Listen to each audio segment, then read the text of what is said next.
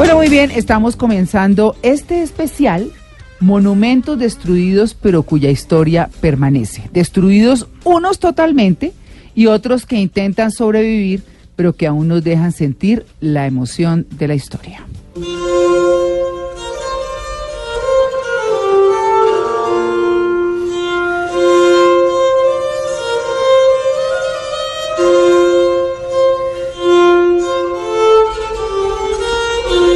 Bueno, esto es eh, música irlandesa, por supuesto, música celta. En todas partes del mundo, en todas, hay lugares espectaculares. Nada hay más grato cuando se viaja o cuando se quiere conocer una cultura a través de cualquier medio que visitar sus monumentos en las páginas de un libro, en un documental o en un sitio mismo. Sus obras de arte que fácilmente pueden comenzar con un pincel y pueden llegar a increíbles estructuras, bien sea porque fueron hechos por un artista muy reconocido o por miles de ellos, como ha sucedido, porque muchos de ellos no se supo. ¿Hay algo más fascinante que visitar un lugar o leer sobre un lugar o encontrar historias de esos lugares?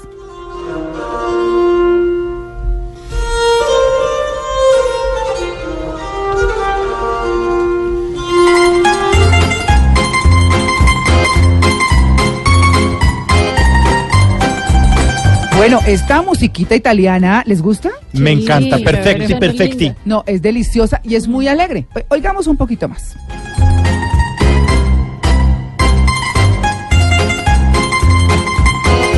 Ay, no, es que Qué pasear bonita. Italia, sobre todo en la Toscana, que es el norte de Italia, es una delicia. Estamos hablando de Italia porque les voy a hablar de los monumentos, eh, o de mejor, de los países que tienen más monumentos reconocidos. Así que, por supuesto, tenemos que hablar de Italia, de España y de Francia, países con más monumentos patrimonio de la humanidad elaborados por la UNESCO. Es que hay que decir que al finalizar la Segunda Guerra Mundial se dio un paso adelante decisivo. Eso fue en 1948 cuando los Países Bajos presentaron a la UNESCO un anteproyecto que tuviera convención internacional para proteger los bienes culturales en los conflictos armados. La organización inició de inmediato los trámites para redactar un nuevo tratado que se adoptó en 1954 en la ciudad neerlandesa de La Haya. Ese mismo año, Egipto decidió construir la gran presa de Asuán, lo que suponía anegar, o sea, inundar el Valle Al- Alto del Nilo y numerosos monumentos de Nubia con 3.000 años de antigüedad iban a ser inundados. A petición de este país y del Sudán, la UNESCO llevó a cabo entre 1960 y 1980 una de las campañas de salvaguardia más espectaculares de la historia para proteger esos monu- monumentos. La campaña de Nubia fue el germen de la Convención del Patrimonio Mundial en 1972, por la que se establecieron la lista del Patrimonio Mundial, mundial y la lista del Patrimonio Mundial en peligro, o sea, las dos. En esta última se pueden inscribir bienes culturales y naturales en situaciones de peligro grave, como conflictos armados que han estallado o corren riesgo de estallar. Así que el 24 de marzo de 2017, el Consejo de Seguridad de las Naciones Unidas aprobó por unanimidad la resolución 2347, centrada exclusivamente en el patrimonio cultural. Nació así una nueva conciencia de la importancia que se debe otorgar al patrimonio cultural en el ámbito de la seguridad. Hizo falta siglo y medio para que la idea cristalizara.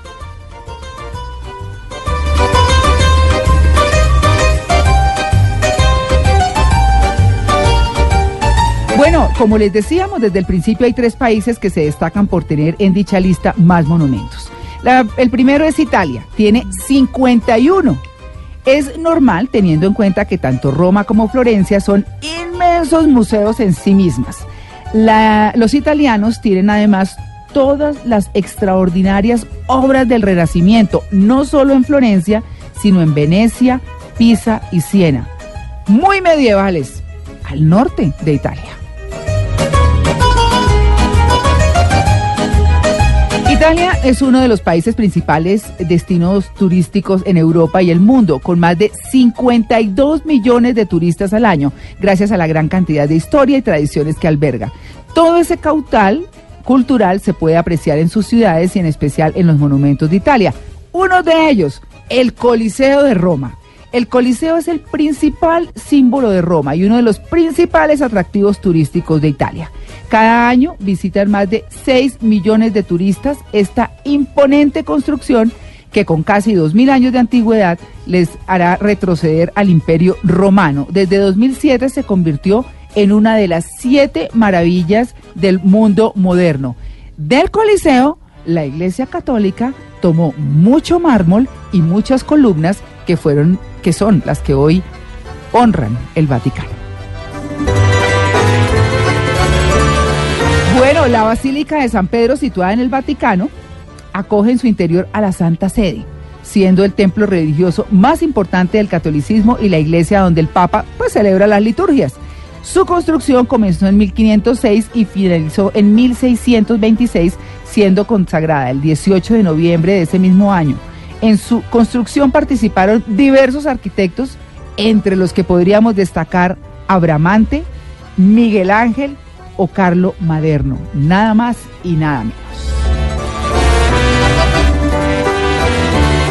Otro sitio en Italia, la Torre de Pisa. Inclinada de Pisa es uno de los iconos más famosos de Italia. Su figura ha servido de escenografía para millones de viajeros que se mueren por tomarse una foto sosteniendo la Torre de Pisa. Yo la Típica. tengo. Sí. Así. Claro. Eh, pues bueno, también eh, para viajeros que han hecho del turismo de Pisa uno de los puntos en sus vacaciones por el país alpino es en realidad el campanario de la Catedral de Pisa, que queda al frente, que justo que junto al baptisterio y el cementerio forman un conjunto que la UNESCO declaró Patrimonio de la, Uni- eh, de la Humanidad en 1987.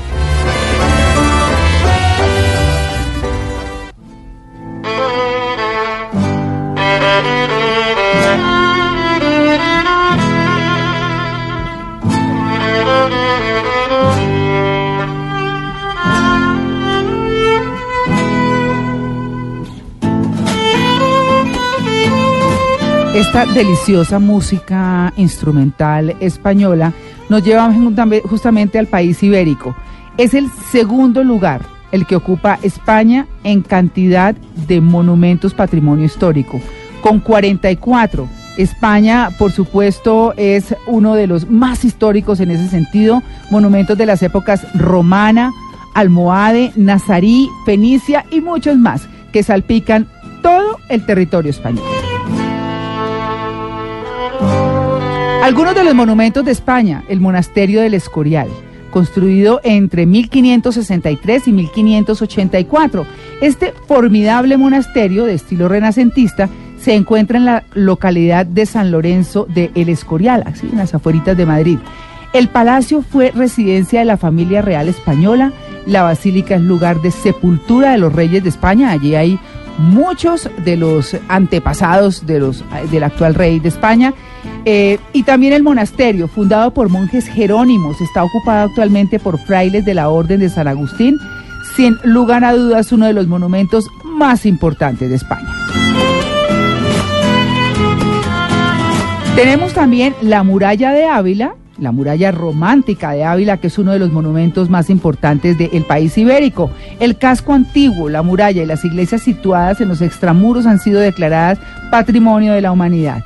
Es el recinto amurallado medieval mejor conservado de España y probablemente de toda Europa. Y cerramos con la Alhambra. Considerada una de las maravillas del mundo, la Alhambra es un complejo palaciego y fortaleza que alojaba al monarca y a la corte del reino nazarí de Granada.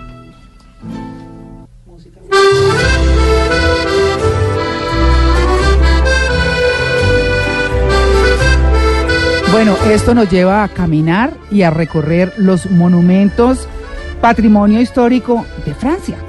Muchos hay, por supuesto. El tercer lugar lo ocupa Francia con 41 monumentos. Está la Torre Eiffel, hay catedrales, hay basílicas o ciudades impresionantes como Estrasburgo. Algunos, solo algunos de los monumentos de Francia, el Arco del Triunfo, que es otro de los más importantes, está en París. Su construcción fue ordenada por Napoleón Bonaparte a principios del siglo XIX y se encuentra en la plaza de Charles de Gaulle, donde confluyen hasta 12 grandes avenidas que discurren por la capital francesa.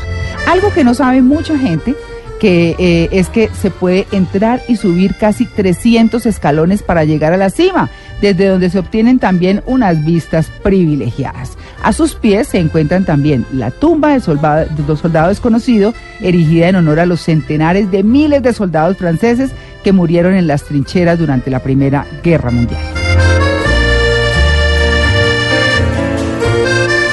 No nos podemos olvidar del Palacio de Versalles, esta pequeña localidad cerca de París, es la esencia de la realeza y de buena parte de la historia de Francia. Allí estuvieron los monarcas absolutistas Luis XIV, XV y XVI. Sus salones interiores son auténticos museos, desde sus muebles, sus pisos, sus paredes, sus aplicaciones, sus ventanas, sus cortinas, sus baños, sus tinas, absolutamente todo. Una muestra del lujo extremo del cual disfrutaba la aristocracia nacional.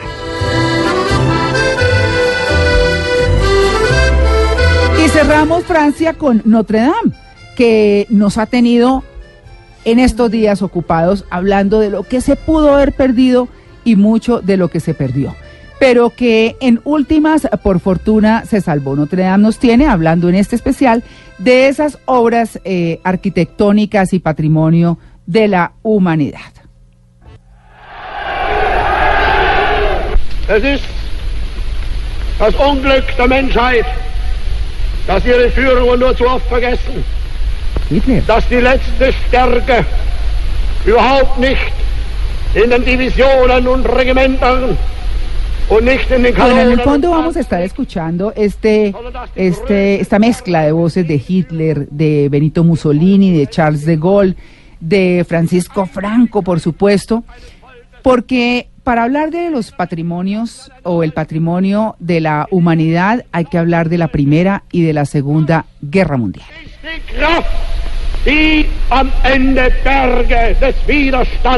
Fue tras la guerra franco-prusiana durante la conferencia de Bruselas de 1874 cuando se estableció por primera vez que en el bombardeo a posiciones enemigas se debía respetar en la medida de lo posible iglesias y edificios utilizados para propósitos artísticos, científicos y caritativos. La conferencia de La Haya de 1899 y 1907 añadió el deber del sitiado de señalar la presencia de dichos edificios o lugares distintivos visibles que deberán ser notificados al enemigo de antemano. Esto lo digo entre comillas. Esas conferencias de la Haya de, del 1899 y 1907 añadieron el deber del sitiado de señalar la presencia de dichos edificios a lugares distintivos visibles.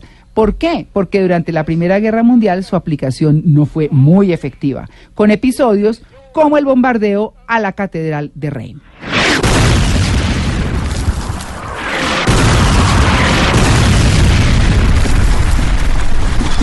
La Catedral de Reims fue calificada de mártir después de la Primera Guerra Mundial por ser bombardeada por los alemanes que veían en ella un símbolo nacional de Francia. Un andamio dejado en la torre norte se incendió, lo que permitió que el incendio se propagase por todo el armazón. Los trabajos de restauración comenzaron en 1919 bajo la dirección de Henry Denot. Nacido en Reims y arquitecto jefe de monumentos históricos, la catedral se volvió a abrir en 1938 gracias en parte al apoyo financiero del mecenas estadounidense de los Rockefeller, pero desde entonces los trabajos han continuado sin cesar.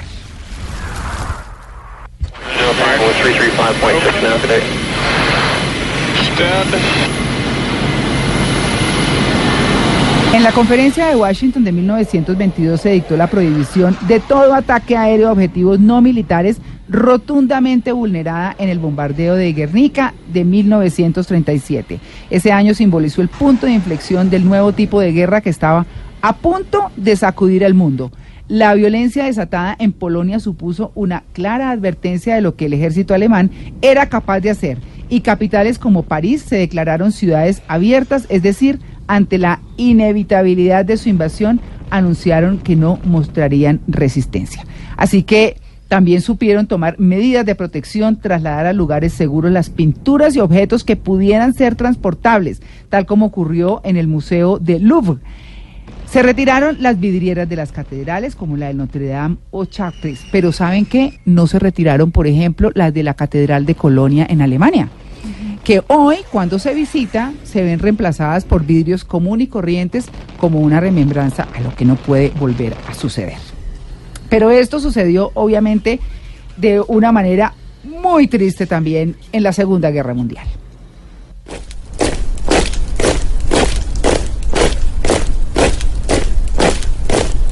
La Segunda Guerra Mundial causó, según las estimaciones más conservadoras o los estimados más conservadores, 36,5 millones de muertos solamente en Europa, pero además provocó un daño incalculable al patrimonio histórico y artístico largamente acumulado en nuestro continente durante el paso de los siglos, generación tras generación, y que en apenas un instante fue irremediablemente perdido. Esa destrucción, en ocasiones deliberada y en otras accidental, tuvo, como veremos, una considerable importancia como arma de propaganda.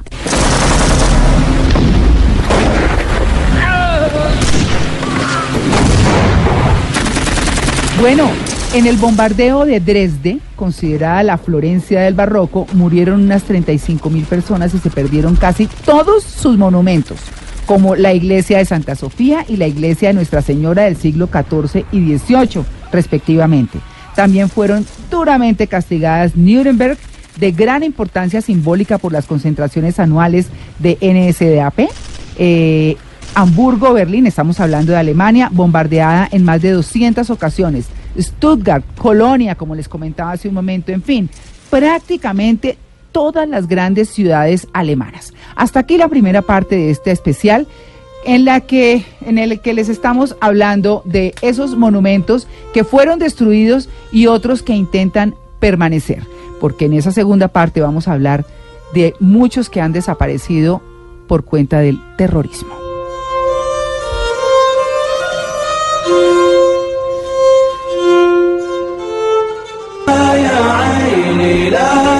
Esta es la segunda parte de nuestro especial de hoy, que habla de los monumentos destruidos, pero cuyas historias permanecen intactas, unos más que otros, unos totalmente desaparecidos, infortunadamente, y es que vamos a hablar de los monumentos de Oriente Medio en su mayoría, porque han sido los más afectados y los más tristemente destruidos, atacados en nuestras propias narices sin nada que hacer porque estamos hablando de grupos terroristas que tienen, bueno, sus razones para hacerlo, pero que han destruido miles de años de historia. Esta canción se llama Mi corazón es triste y la quisimos poner, eh, por supuesto, por esta masacre cultural, como se ha llamado, a, a esta destrucción por parte del Estado Islámico de monumentos históricos. Desde el surgimiento del ISIS en 2014, una larga lista de iglesias, mezquitas y monumentos históricos de valor incalculable para la humanidad fueron destruidos por el grupo terrorista en su campaña militar y cultural. En la mayoría de los casos se trató de actos deliberados contra los símbolos de civilizaciones antiguas o religiones diferentes al Islam sunita, salafista, que profesan o bien contra objetos y decoraciones que consideran heréticos, o sea, como una herejía dentro del sunismo. Empezamos con Palmira, situada a unos 250 kilómetros al este de Damasco, en Siria, esta ciudad que vivió su máximo esplendor a mediados del siglo III bajo el reinado de Zenobia, prosperó como un oasis en el desierto y una parada para caravanas en la ruta de la seda. Sus avenidas de columnatas y templos se conservaron en buen estado hasta el siglo XX, cuando Palmira se convirtió en un centro turístico.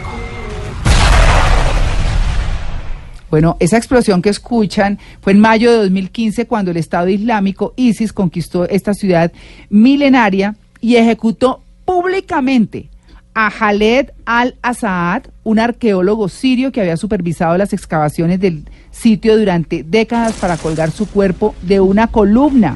El 23 de agosto de ese año, de 2015, los yihadistas volaron el templo de Baal Shamin, de 1900 años de antigüedad.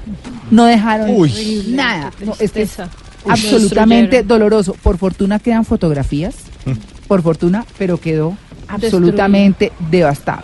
También los yihadistas han derribado el templo de Bel, una de las mayores estructuras del lugar, y el Arco del Triunfo, una puerta de entrada a la ciudad que llevaba allí dos mil años. Qué dolores. Eso sí es que es absolutamente triste. El ejército sirio recuperó la ciudad en marzo de 2016 para descubrir, por fortuna, que muchas partes antiguas permanecen en pie. Palmira está menos dañada de lo que se pensaba.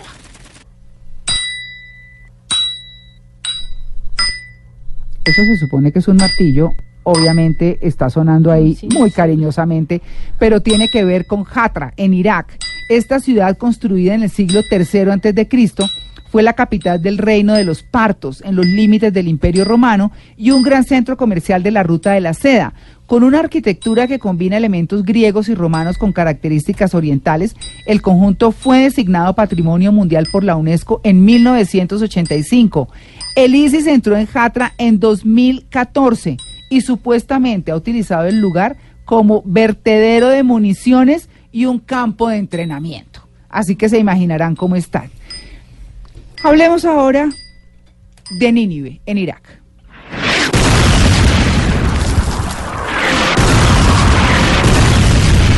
Esto que suena horroroso es eh, el- un terrorista del Estado Islámico que destroza una estatua en el Museo de Nínive, en Irak. Es una de las capitales desde las que el imperio asirio, que se extendió hasta dominar buena parte del mundo antiguo entre el 600 y el 900 antes de Cristo, gobernó su territorio. Está ubicada en las afueras de Mosul, fue conquistada por ISIS en agosto de 2014, quedó en el punto de mira de los yihadistas desde entonces. Así que en 2015 destruyeron o desfiguraron muchas estatuas de gran valor artístico que estaban expuestas en el Museo de la Civilización de Mosul. Los terroristas destrozaron las estatuas de Lamassu, una divinidad protectora de la mitología mesopotámica, representada bajo la figura del hombre toro con alas de águila, que aún daba la bienvenida en la antigua puerta de Nirgal. Hubo saqueos, más destrucción, situaciones muy tristes alrededor de los patrimonios del mundo. Esta explosión es en Nimrod, Irak. Los restos arquitectónicos de la primera capital asiria fundada hace 3.200 años, a unos 30 kilómetros al, sud- sudeste de Mosul, fueron dinamitados por el ISIS en 2015. Hablemos ahora de Tombuctú, en Malí.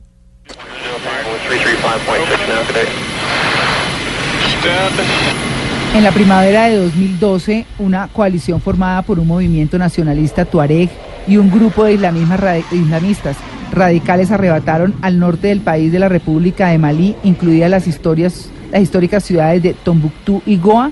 Tenían planes diferentes para la zona, pero los yihadistas de Ansar al-Din finalmente se impusieron y las consecuencias no se hicieron esperar. Así que la centenares de mausoleos de la ciudad, muchos de ellos sufíes, fueron destruidos, entre ellos la mezquita de la ciudad. La furia contra monumentos considerados iconoclastas recordó entonces a la destrucción de los budas gigantes de Bamiyan en Afganistán, unas estatuas de 55 metros de altura que los talibanes derribaron en 2001.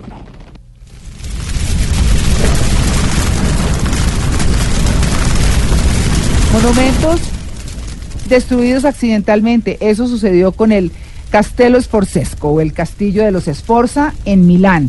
En 1521 la explosión accidental de pólvora de disparo, quizás a causa de un rayo, hizo que se derrumbara la torre central del Castillo Sforzesco o Castello Sforzesco destinada al depósito de municiones. En las dos últimas décadas del siglo XIX se plantearon propuestas para la demolición de la totalidad o de gran parte del castillo. Afortunadamente no fueron aceptadas porque además allí hay unas obras de Miguel Ángel espectaculares, hay museos y demás, toda una muestra bellísima en ese sitio de Milán.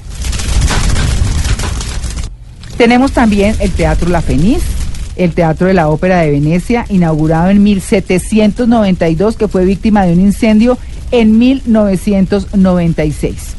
Ya había sufrido otro incendio en 1833. Está también la Catedral de San Pablo, el Museo Nacional de Río de Janeiro. Nos venimos entonces para América Latina que vimos con dolor hace muy poquito tiempo, hace menos de dos años, el Museo Nacional de Río de Janeiro, con una historia de 200 años y al menos 20 millones de artefactos antiguos en su colección, fue consumido por las llamas de un incendio que comenzó el 2 de septiembre de 2018 a las 7 y 30 hora local. El museo que se encuentra en Río de Janeiro es un antiguo palacio real que se convirtió en museo hace 200 años. Eh, eh, se cree pues que el incendio ha destruido colecciones enteras, incluyendo la exposición que estaba a la entrada del edificio. Una pérdida dolorosísima, la más reciente, la de la Catedral de Notre Dame, eh, una catedral gótica bellísima que entre otras albergaba la corona de espinas y los clavos de Jesús, es lo que dicen como la de Colonia, que se supone alberga los restos de los tres reyes magos, las cenizas de los tres reyes magos. Así que este ha sido el especial solo por recordar algunas cosas, tal vez tuviéramos para llenar muchísimo tiempo. Las fuentes de información fueron CNN, ABC de España, Jotdown de España y eh, CNN en español. Así que eh, con todo el apoyo de Paola Vega, este fue nuestro especial sobre los monumentos destruidos pero cuyas historias permanecen intactas.